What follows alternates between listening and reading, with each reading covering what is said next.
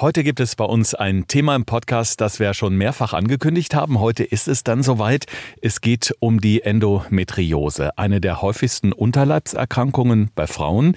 Und wir möchten das Thema gerne bei uns aufgreifen im Podcast, Alex, weil man nämlich mit der Ernährung und auch mit der Bewegung angeblich eine Menge bewirken kann. Ja, Thorsten, ganz wichtiges Thema, was eigentlich gefühlt noch so ein bisschen unterm Radar läuft, weil man eigentlich mittlerweile weiß, dass so circa 10 bis 15 Prozent aller deutschen Frauen davon betroffen sind. Jedes Jahr gibt es ungefähr 40.000 neue Diagnosen und eine ganz hohe Dunkelziffer. Und deshalb eigentlich ganz wichtig, dass wir uns das mal ein bisschen genauer anschauen, das Thema. Gesund gefragt. Fünf Tipps für deine Gesundheit mit TV-Reporter Thorsten Slegers und Personal Trainer Alexander Nikolai. Damit herzlich willkommen zu einer neuen Folge. Alex, beim Thema Endometriose müssen wir erstmal klären, äh, was genau ist das? Denn das sind ja oft auch so ein bisschen Tabuthemen. Darum haben wir gesagt, ist es umso wichtiger, auch da ein bisschen aufzuklären und eventuell auch viele, die vielleicht die Befürchtung haben, es könnte in die Richtung gehen, eben ja zur Prävention zu motivieren. Ja, wir wollen es vielleicht mal ganz einfach umschreiben, ohne es jetzt allzu kompliziert zu machen. Wie du gerade eben schon gesagt hast, ist eine der häufigsten Unterleibserkrankungen bei Frauen. Und als grobe Idee kannst du dir quasi so vorstellen, dass es Ansiedlungen von Gewebe sind, die der der Gebärmutterschleimhaut ähneln, die aber halt außerhalb der Gebärmutter stattfinden. Die können halt Probleme dann dementsprechend verursachen, sogenannte Endometrioseherde, wie das Ganze dann heißt. Und man nennt das aber auch das, das Chamäleon der Medizin, so schön gesagt, weil es einfach so unspezifische oder häufige Beschwerden verursacht, die man vielleicht nicht so im ersten Moment mit Unterleibserkrankungen verbindet. Jetzt sind wir beide natürlich auch keine Ärzte. Du weißt natürlich vor deinem äh, wissenschaftlichen, ernährungswissenschaftlichen Hintergrund auch äh, eine Menge darüber natürlich. Wir wollen auch in erster Linie eben schauen, wie können wir durch die Ernährung und durch Bewegung eben erreichen, dass Symptome gelindert werden. Aber wenn wir vielleicht nochmal auf diese Symptome schauen, was sind denn so typische Symptome für eine Endometriose?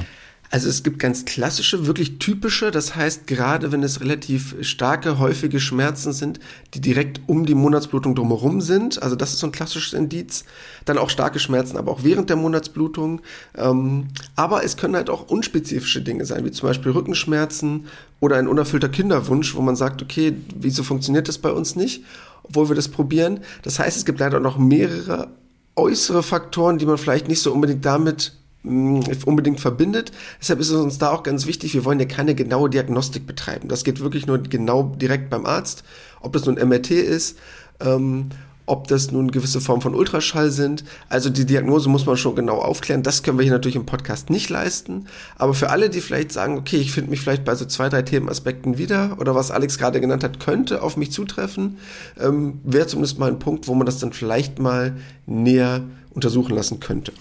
Man muss ja auch sagen, dass es eine gutartige Erkrankung ist, was natürlich nicht heißt, dass die Symptome nicht wirklich auch belastend sind, auf jeden Fall. Ähm, aber ich denke mal, so dieses Thema gutartig, das beruhigt vielleicht schon mal viele mögliche Betroffene. Dennoch muss das natürlich behandelt werden und deswegen eben dieser dringende Aspekt, wenn ihr eben die Befürchtung habt, sprecht bitte mit dem Arzt, mit der Ärztin oder dem Gynäkologen beziehungsweise der Gynäkologin. Ganz, ganz wichtig. Aber wir möchten heute im Podcast schauen, was kann ich denn mit der Ernährung oder auch mit der Bewegung erreichen, Alex, um diese Symptome, von denen wir schon gesprochen haben, zu lindern oder überhaupt meinen Körper vielleicht einfach was Gutes zu tun, dass der erst gar nicht so stark reagiert? Ja, das ist nämlich ein ganz wichtiger Punkt. Denn die Folge von diesen Endometrioseherden sind halt ganz oft chronische Entzündungen, Vernarbungen, Verwachsungen, sogenannte Verklebungen, nennen wir es vielleicht mal einfach. Und die können halt einfach extrem viele große Probleme verursachen.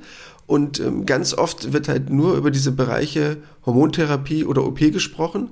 Und natürlich sind das die beiden mitwichtigsten Komponenten, wie man etwas dagegen tun kann. Aber ich kann hier unterstützen, noch was dafür tun. Einmal nach einer Behandlung, was ich tun kann, damit es nicht wiederkommt und nicht so stark auftritt oder begleitend unterstützen, dass ich vielleicht nicht auf großartig Schmerzmedikamente zurückgreifen muss. Das heißt, die Ernährung wird in dem Fall vielleicht auch ein bisschen unterschätzt, würdest du sagen, oder die Wirkung der Ernährung? Mm, ja, das Ding ist halt einfach, es gibt da zwei, drei Probleme. Erstmal gibt es dazu leider noch nicht so super viele Studien. Und das Thema ist halt auch noch relativ neu. Also es ist schon ein bisschen länger auf der Agenda, aber dass das wirklich so in den Mittelpunkt kommt. Und wenn man zu vielen Leuten sagt, sowas wie Endometriose, dann sagt das ganz vielen Leuten noch gar nichts. Und deshalb ist es leider auch in die anderen wissenschaftlichen Bereiche noch nicht so stark mm, ja, mit reingekommen oder noch nicht so stark betrachtet worden. Und deshalb wollen wir uns das ein bisschen genauer heute mal angucken, ob es da vielleicht Möglichkeiten gibt, was man über andere Aspekte noch zusätzlich tun kann. Im Grunde heißt es bei jeder Form der Ernährung oder bei allen Problemchen, die man so hat, gerade was auch so die Entzündungsherde im Körper angehen, sind Obst und Gemüse empfehlenswert, um eben da so ein bisschen ähm, ja diesem sogenannten antioxidativen Stress entgegenzuwirken. Wir haben schon oft darüber gesprochen. Ist dann auch sowas ähm, wie Obst und Gemüse ja ein, äh, der, der beste Plan, um, um gegen diese Symptome vorzugehen? Oder gibt es da Einschränkungen? Ja, also erstmal definitiv ja eine gute Idee, weil alles, was antientzündlich ist, natürlich dafür sorgt, dass diese Form von, ich nenne es mal Entzündungsherden, auch möglichst gering bleibt oder vielleicht sogar definitiv weniger wird. Und dafür ist es ganz entscheidend. Das heißt, da ist eine antientzündliche Wirkung ganz, ganz wichtig, die man von Lebensmitteln ja beobachten kann, ob das nun der geringe Fleischkonsum ist, ob das die gesundheitsfördernden Fette sind, also die guten Omega-3-Fette, oder ein ganz wichtiger Punkt natürlich mit negativen Aspekten zu sparen, wie zum Beispiel Zucker, wie zum Beispiel zu hohe Salzmengen, um einfach möglichst antioxidativ unterwegs zu sein. Und gerade ist natürlich auch Gemüse dabei ein ganz, ganz wichtiger Punkt, genauso wie Obst. Das heißt, in diesem Zusammenhang auf jeden Fall auch möglichst auf diese stark verarbeiteten Lebensmittel und Produkte verzichten. Aber Thema Zucker, hm, der findet sich natürlich auch in Obst wieder. Wie gefährlich oder bedenklich ist denn der Fruchtzucker, wenn man eben erkrankt ist? Ja, also Fruchtzucker bzw. normaler Zucker unterscheidet sich ja schon in einer gewissen Weise, aber grundsätzlich nimmst du natürlich Zucker zu dir, da gebe ich dir recht. Aber ich kann ja auch auf Obst zurückgreifen, welches einen relativ geringen Fruchtzuckeranteil hat. Also zum Beispiel einer meiner absoluten Lieblinge sind ja alle Formen von Beeren. Da hatten wir schon ein, zwei Mal besprochen, ob es nun die Himbeeren sind, die Blaubeeren, die halt einen relativ geringen Anteil haben an Fruchtzucker, aber trotzdem super antioxidative Wirkung. Oder natürlich zum Beispiel alle Formen von Zitrusfrüchten, egal in welcher Form auch immer. Ähm, alles, was das dahingehend super unterstützen kann, wo man jetzt auf relativ viel Fruchtzucker relativ einfach verzichten kann. Ja, die Zitrusfrüchte werden in dem Zusammenhang immer mal wieder genannt und ich glaube, es gibt sogar Studien, dass die das Risiko einer Erkrankung deutlich reduzieren sollen. Was ist da dran? Ja, Thema Zitrusfrüchte ist dabei ein ganz wichtiger Punkt, was ich gerade eben zuletzt genannt hatte. Denn Frauen, die täglich eine Portion Zitrusfrüchte in irgendeiner Form und Weise konsumieren, hatten wirklich ein 22% geringeres Risiko an Endometriose zu erkranken. Und das ist ja schon mal was, wenn ich um 25% das Risiko vermindern kann. Und deshalb spricht man gerade halt den Zitrusfrüchten oder halt generell Früchten mit einem geringen Fruchtzuckeranteil da eine sehr gute Wirkung zu. Mhm. Wir können ja mal auf die Sachen nochmal schauen, die vielleicht nicht so ganz äh, geeignet sind. Äh, wie sieht es denn so generell mit Fleisch oder Fisch aus? Du hast eben schon gesagt, klar, man sollte das irgendwie reduzieren. Aber wenn man dann doch hin und wieder natürlich mal Lust auf Fleisch oder Fisch hat zum, zum Mittagessen, zum Abendessen, ähm, auf, auf welche Sorten sollte man dann da eher ausweichen, um da ja, die, die Symptome möglichst gering zu halten? Ja, also erstmal, um es ganz banal zu sagen, mm, ist ein ganz wichtiger Punkt, dass Fleisch einen theoretischen negativen Einfluss haben kann. Weil Fleisch hat einfach auf eine Endometriose dahingehend eventuell einen negativen Einfluss bezüglich unserer Geschlechtshormone. Das heißt, weil das Estradiol, ein so ein äh, Hormon, was durch Fleischkonsum erhöht wird, gerade dazu führen kann, weil es zu den Östrogenen gehört, das eventuell noch zu verstärken von der Symptomatik. Deshalb sollte man nur so als grobe Richtung, ich sag mal so 500, 600 Gramm pro Woche an Fleisch essen das wären so zwei, drei Stück Fleisch, um sich das mal so grob vorzustellen. Und dann wäre es natürlich ganz gut, wenn man rotes Fleisch meiden würde. Das heißt, wenn man weißes Fleisch bevorzugen würde, ob es jetzt zum Beispiel Pute, Huhn ist oder ob das jetzt gerade Fisch ist mit Lachs, mit Thunfisch, weil halt gerade die auch nochmal sehr viele sehr gute Omega-3-Fettsäuren enthalten, die ja auch nochmal etwas gegen Entzündung zusätzlich tun. Das heißt, der Fisch ist da auch in jedem Fall empfehlenswert eigentlich. Den kann man relativ unbedenklich essen. Ja. Okay, das ist ja schon mal ganz gut. Ganz billiges Prinzip, aber gerade darauf bezogen, umso weniger Beine, umso besser. Also. Ja. Das ist ja auch eine Regel, die ich mir äh, quasi so im Hirn ganz weit vorne hinterlegt habe. Je weniger Beine, desto besser. Da denke ich jedes Mal dran, wenn ich Hühnchen oder Pute esse, dann denke ich noch mal kurz über einen Fisch nach. Aber jeden Tag Fisch, das kann es ja nur auch nicht sein. nee, ist ja, ist ja kein Problem. Aber man kann schon mal grundsätzlich sagen, so die Vitamine, die Spurenelemente, die Mineralstoffe sind so ein bisschen die Helden der guten Ernährung, ähm, die eben auch äh, im Fall einer Endometrioseerkrankung in jedem Fall gut sind, um Schmerzen zu lindern, Symptome zu lindern. Jetzt äh, gibt es ja auch Studien, wo man festgestellt hat, dass äh, nicht alle Gemüsesorten wirklich so ideal sind, sondern sich im Gegenteil sogar negativ auswirken können. Da war ich jetzt ein bisschen überrascht. Wie kann das sein? Ja, du sprichst wahrscheinlich auf dieses Thema Kreuzblütler an. Genau. Ich weiß nicht, ob dir da was sagt. Zum Beispiel Kohl, Genau. ne, so Sachen halt, die auch so ein bisschen Blähungen hervorrufen können. Mhm. Genau, solche Geschichten. Da sagt man, dass es zumindest Studien gibt, die darauf hinweisen, dass eventuell die negativ das Ganze beeinflussen. Das heißt, die wirklich dafür sorgen können, dass eventuell die Symptome von einer Endometriose über diesen Schmerzpegel dementsprechend stärker ausfallen. Das ist aber ein bisschen komplexer, das Thema. Das, was dazu erstmal das große Problem ist, es gibt dazu noch keine riesige Studienlage, dass man jetzt sagen könnte, okay, das wäre jetzt aktuell auch absolut bewiesen, dieser Punkt.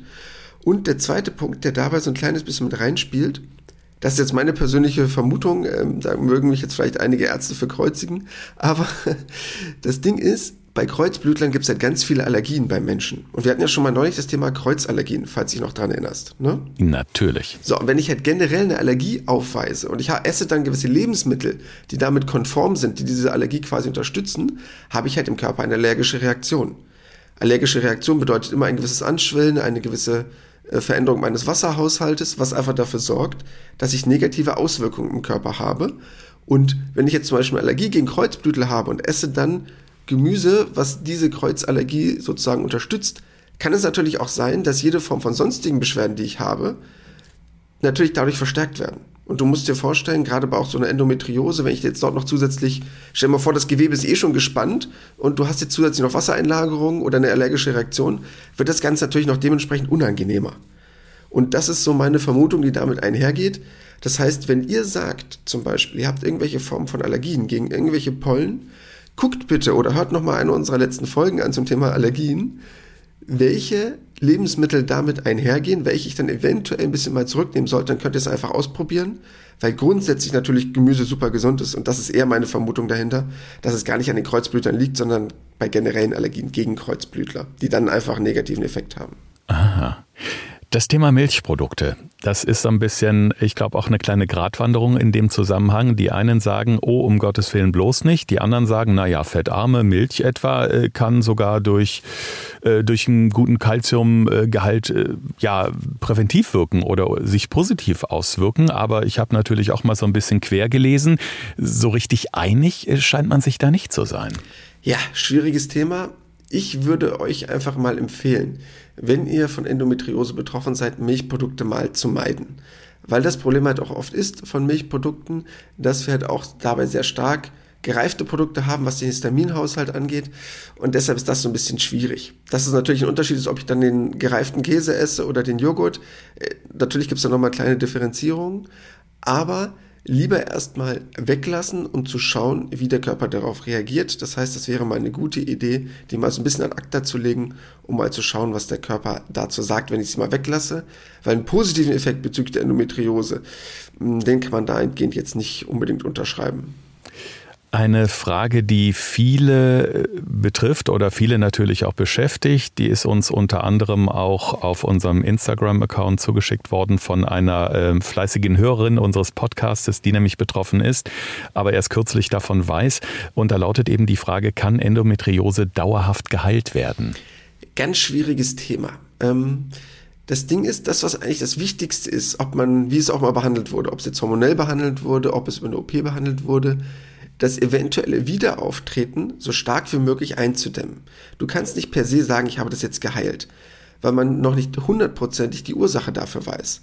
Ob es jetzt nun ähm, gewisse organische Veränderungen sind, ob es nur der Hormonhaushalt ist, der dahingehend aus dem Lot geraten ist. Also man hat es nicht unbedingt zu 100% auf dem Schirm, hat man auch noch nicht hundertprozentig gelöst. Das heißt, man kann auch nicht sagen, dass es nicht wieder auftritt. Aber das, was eigentlich ja unser Ansinnen ist, dass man möglichst probiert, die Folgeerscheinung davon gering zu halten oder überhaupt das Wiederauftreten so gering zu halten, dass man entweder keine Probleme mehr damit hat oder nicht auf Schmerzmittel sein Leben lang zurückgreifen muss. Aber man kann leider nicht verhindern, dass es nochmal auftritt. Man kann nur möglichst viel dafür tun, dass es nicht wieder auftritt. Wer im Internet recherchiert, der liest ja äh, sehr, sehr schnell von Operationen, von Hormonbehandlungen, von Schmerzmitteln. Das hast du eben auch schon gesagt. Wir haben jetzt schon gelernt, man kann durch die Ernährung eine Menge tun, um eben Schmerzen zu lindern. Aber die Ernährung ist ja nur eine Seite, äh, wo ich eben was machen kann. Ganz, ganz wichtiges Thema ist natürlich auch die Bewegung, die nicht nur jedem Menschen gut tut, sondern gerade im Fall von Endometrioseerkrankungen eben auch, ich sag mal, kleine Wunder bewirken kann. Äh, Was sollte man da tun? Also das, was man sich vielleicht ganz gut vorstellen kann, oder das, worüber wir auch schon ein, zwei Mal in vorherigen Podcast-Folgen gesprochen haben, wenn ich dort gewisse, ich sage jetzt mal ganz banal, Verklebung habe, Verwachserung, Wucherung, ist ein ganz wichtiger Punkt immer, dass sich Gewebe möglichst gut aneinander vorbei bewegt. Das heißt, wir hatten ja schon mal das Thema Faszien so ein bisschen, falls dich daran noch erinnerst. Ähm, das sind ja quasi die Hüllen, die unsere Muskulatur umgeben. Mhm. Und wenn ich mich möglichst gut und oft und regelmäßig bewege, habe ich relativ geringe Verklebung. Das heißt, dass diese einzelnen Muskelschichten miteinander nicht so stark verkleben und es relativ geschmeidig aneinander vorbeiläuft. Wenn du jetzt überlegst, dass du eine Erkrankung hast, die noch dementsprechend das Ganze verstärkt, also eher dazu neigt, dass der Körper quasi ein bisschen fester wird, ein bisschen verklebter wird, ein bisschen steifer wird, ähm, was die Organe angeht, beziehungsweise was zwischen den einzelnen Muskelschichten angeht, macht es natürlich Sinn, etwas zu tun mit möglichst viel gewebelösenden Aspekten, um es vielleicht mal so auszudrücken. Das heißt zum Beispiel, ob es jetzt das Thema Yoga ist, wo ich möglichst große, fließende Bewegungen habe und viel in diesen Bereich Dehnung, Stretching, Mobilisation reingehe. All diese Bereiche sind dafür natürlich super. Eine Sache nur dabei ganz wichtig, was ich bitte nicht möchte. Und das ist mir ein ganz entscheidender Punkt, deshalb da ganz genau aufgepasst. Du kennst ja diese Faszienrolle oder diese Faszienbälle, das hast du ja auch zu Hause, ne? Da habe ich ein ganzes Sortiment im Wohnzimmer liegen sogar, ja. Genau, bitte nicht auf die Idee kommen, damit jetzt irgendwie im unteren Bauch, Leistenregion irgendwie rumzurollen. Ich weiß, klingt jetzt zum ersten Mal komisch, es gibt aber viele Leute, die das machen. Die probieren damit ja auch oft so ihren Hüftbeuger oder andere Bereiche zu bearbeiten. Aber bitte, bitte nicht. Denn wenn ich dort irgendwo lokal Entzündungen habe, Verklebung und Co., bitte nicht darauf manuellen Druck ausüben ob das jetzt nun äh, über eine Form von Behandlung ist, dass man da probiert, selber drauf rumzudrücken oder irgendwie mit so einem Faszienball dann rumzuarbeiten. Ich glaube, wenn man sich das schon vorstellt, kann man sich ganz gut vorstellen, dass das keine gute Idee ist. Deshalb das bitte unbedingt unterlassen, weil ich es leider schon von ein, zwei Leuten gehört habe, die das selber probiert haben, dafür etwas zu tun. Ja, auch in dem Zusammenhang eben ganz, ganz wichtig, sowas mit der behandelnden Ärztin oder dem behandelnden Arzt absprechen, was man da am besten tun kann und was im Endeffekt dann auch helfen kann. In der letzten Folge haben wir schon mal gesprochen, Alex, da ging es ja um das Thema emotionales Essen in Stress- oder Frustsituationen, dass ein Ernährungstagebuch äh, helfen kann, um selbst mal so ein bisschen zu reflektieren, in welchen Lebens- oder Stimmungssituationen greife ich zu bestimmten Lebensmitteln. Wenn man jetzt bei der Endometriose eben auch versucht, gezielt durch Ernährung Beschwerden zu lindern, könnte das doch eigentlich auch eine super Idee sein, um äh, ja sich selbst mal so ein Bild davon zu machen, wie wirken bestimmte Dinge auf den Körper. Oder würdest du das auch empfehlen? Empfehlen oder gibt es da noch andere Möglichkeiten? Finde ich super, weil gerade das halt so ein Punkt ist, dass man ja so ein bisschen beschwerdeabhängig gucken kann. Das heißt, wenn eine Frau logischerweise einmal im Monat von den Tagen vielleicht ein bisschen mehr oder ein bisschen weniger gebeutelt ist und als Endometriose-Patientin gilt, kann ich halt gerade dann checken, okay, mit welcher Ernährung sind meine Beschwerden weniger oder mit welchen Beschwerden habe ich mehr. Das heißt, habe ich mich jetzt schlecht ernährt die letzten zwei, drei Tage, habe viel Kuchen, viel Süßigkeiten gegessen, merke, mein Bauch ist aufgebläht und jetzt kommen noch meine Beschwerden dazu. Uh, dann wird das Ganze unangenehm. Hm. Oder was ist, wenn ich mich wirklich gut ernährt habe die Tage davor und brauche dann vielleicht nicht die eine Schmerztablette, die ich sonst gerne nehme, wegen der paar Tage, die ich dann habe, die unangenehm sind. Und so kann ich eigentlich relativ leicht mal rausfinden, was tut mir gut. Und es wäre schon ein Riesenfortschritt, weil wie viele Frauen nehmen regelmäßig Schmerztabletten ein, was ich auch absolut verstehen kann. Aber wenn ich die Beschwerden so weit lindern kann, habe ich natürlich einen riesengroßen Fortschritt, weil ich meinen Körper gar nicht mehr damit belaste. Unabhängig vom psychischen Aspekt, was natürlich auch ein Riesenunterschied ist, ob ich zwei, drei Tage im Monat mehr Schmerzen habe oder ich sag's mal so, vielleicht ertragbare Schmerzen habe. Ja, definitiv. Grundsätzlich ist es natürlich wichtig, offen darüber zu reden und nicht etwa Schmerzen nur auszuhalten. Und damit ihr auch in eurem ganz persönlichen Alltag und der täglichen Ernährung und Bewegung aktiv werden könnt, haben wir hier nochmal die fünf Tipps für deine Gesundheit zusammengefasst. Thorsten fragt, Alexander antwortet. In diesem Podcast erfährst du alles über Ernährung und Fitness. Einfach erklärt und mit konkreten Tipps für deinen Alltag. Ja, ganz wichtig als erster Tipp, deshalb auch ganz entscheidend. Wir wollen hier keine genaue Diagnostik beschreiben. Wir haben das Krankheitsbild grob beschrieben, aber wenn ihr meint, dahingehend Beschwerden zu haben, bitte natürlich immer mit dem jeweiligen behandelnden Arzt einmal Rücksprache halten, ob das eventuell eine Diagnose bei euch sein könnte, wenn ihr noch keine gesicherte Diagnose habt, weil unsere Tipps natürlich nur dahingehend hm, helfen können, wenn eine Diagnose gesichert ist, was dieses Thema angeht. Zweiter Punkt, ganz wichtig, was ihr unbedingt nicht essen solltet. Ganz entscheidender Punkt, möglichst auf Zucker verzichten, beziehungsweise es zu reduzieren und keinen hohen Salzkonsum. Das sind zwei ganz entscheidende Aspekte. Parallel darauf achten, dass ihr möglichst wenig rotes Fleisch isst, sondern möglichst helles Fleisch, weil es einfach dafür sorgt, Entzündungen zu verstärken, beziehungsweise Entzündungsherde noch zu unterstützen. Deshalb, das sind ganz entscheidende Punkte. In dem Zusammenhang nochmal die tolle Regel von Alex, je weniger Weine, desto besser, kann man sich wirklich super merken und ist natürlich in dem Zusammenhang auch wirklich ratsam. Genau, deshalb auch ein ganz wichtiger Punkt im Umkehrschluss, was sollte ich unbedingt essen? Ganz entscheidender Aspekt, wir brauchen viel Obst und Gemüse. Wenn ihr da Bedenken habt bezüglich Fruchtzucker, gerne auf die Beeren zurückgreifen. Ob das nun die Heidelbeeren sind, egal in welcher Form, Himbeeren, egal was, gerne immer bei austoben, gar kein Problem. Oder halt auch das Thema Zitrusfrüchte, was ganz entscheidend ist. Und wenn ihr in den Bereich von Fetten geht, möglichst gesunde Fette. Das heißt, die Omega-3-Fette, ob das nun der gesunde Seefisch ist, aber auch Nüsse, Leinsamen, gutes Olivenöl, gerade das extra native kaltgepresste, dahingehend super Varianten, um Entzündung vorzubeugen und halt Endometriosebeschwerden zu lindern. Gerade bei den Zitrusfrüchten, Alex, sollten wir vielleicht nochmal sagen, äh, du hattest vorhin, glaube ich, sogar so eine Mengenangabe, was man täglich an Zitrusfrüchten zu sich nehmen sollte. Das ist vielleicht jetzt nochmal ein guter Hinweis. Ja, wenn man schafft, täglich zumindest darauf zurückzugreifen, da kommt es gar nicht auf so eine riesengroße Menge an, weil man gerade von Zitrusfrüchten jetzt auch nicht sonst was für Mengen verzehren kann. Aber wenn man schafft, jeden Tag ein bisschen auf Zitrusfrüchte zurückzugreifen und selbst wenn ihr jetzt sagt, oh, ich habe aber keine Lust, die jetzt großartig zu essen, selbst wenn ihr euch sagt, ich stelle mir da jetzt einen Liter Wasser hin und mache da Zitronensaft rein, bin ich auch schon vollkommen glücklich, weil es einfach dafür sorgt, gewisse Stoffe in den Körper mit reinzubringen, die halt dafür sorgen, entzündliche Prozesse abzumildern. Deshalb bin ich damit schon vollkommen konform, in welcher Form und Weise es auch immer in den Körper kommt. Auch als, selbst wenn es so das Dressing ist, wo man ein paar Tropfen äh, ne, Zitronensaft mit reinmacht, bin ich schon glücklich. Wenn es mal ähm, in irgendeiner Form und Weise auch über nur ein Gericht drüber kommt, mhm. ist es gar kein Problem. Hauptsache, es kommt in den Körper rein. Tipp Nummer vier, ein ganz kleiner Aspekt, aber könnte ein wichtiger Aspekt werden bezüglich Kreuzallergien. Das heißt, wenn ihr irgendwelche Allergien im Körper habt, bitte checkt das Ganze mal ab, weil man dann darauf achten muss, ob das eventuell mit gewissen Lebensmitteln korrespondiert und dann diese dementsprechend probieren, ein wenig einzuschränken, weil es halt das Ganze noch zusätzlich verstärken könnte und das wollen wir natürlich dementsprechend nicht haben.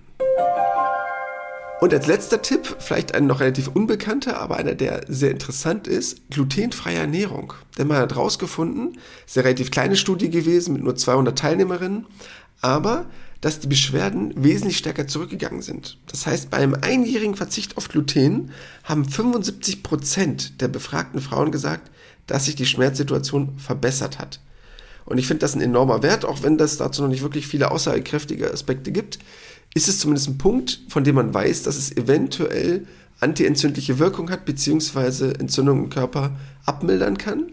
Und deshalb wäre das zumindest noch ein spannender Punkt für Leute, die schon vieles ausprobiert haben, mal sich glutenfrei zu ernähren, was ja zum Glück heutzutage wesentlich leichter geworden ist. Ja, und es hört sich ja in jedem Fall sehr vielversprechend an, denn 75 Prozent ist ja schon eine ganze Menge. Ne? Ja. Und äh, vielleicht an der Stelle auch nochmal der Tipp, äh, wenn ihr mal so ein bisschen in unseren Folgen hier im Podcast zurückscrollt, dann seht ihr auch, wir haben äh, eine Folge zum Thema Lebensmittelunverträglichkeiten gemacht. Da geht es auch nochmal ganz gezielt eben auch um das Thema Gluten. Wir können auch den Link dazu nochmal in die Shownotes packen. Wenn ihr uns gerade über Apple Podcasts oder Spotify hört, dann habt ihr ja diese klickbaren Links in den Folgennotizen und da packen wir das das gerne nochmal rein. Sind jetzt aber erstmal gespannt auf die nächste Woche, Alex, und auf ein neues Thema im Podcast. Ja, nächste Woche, weil das Thema auch schon von ein, zwei unserer HörerInnen an uns herangetragen wurde, endlich gut schlafen. Das heißt, was kann ich tun durch gesunde Ernährung als auch generelle Verhaltensweisen am Abend, wie ich entspannt in Schlaf komme, gerade jetzt in der stressigen Zeit, ob es nun die einzelnen Situationen sind in aktuellen Nachrichten, die einen eventuell belasten und viele zum Grübeln anhält, wie komme ich dann trotzdem möglichst gut in den Schlaf und das wollen wir uns nächste Woche mal genauer anschauen, dass ihr möglichst entspannt und erholt ins Wochenende starten könnt.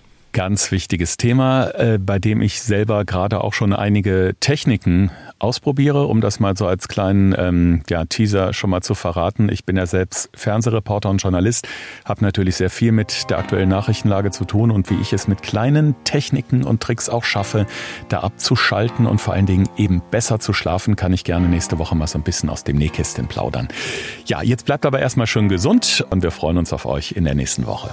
Das war Gesund gefragt. Der Expertentalk mit Thorsten Slegers und Alexander Nikolai. Wenn es dir gefallen hat, abonniere gerne unseren Podcast und verpasse keine neue Folge mehr.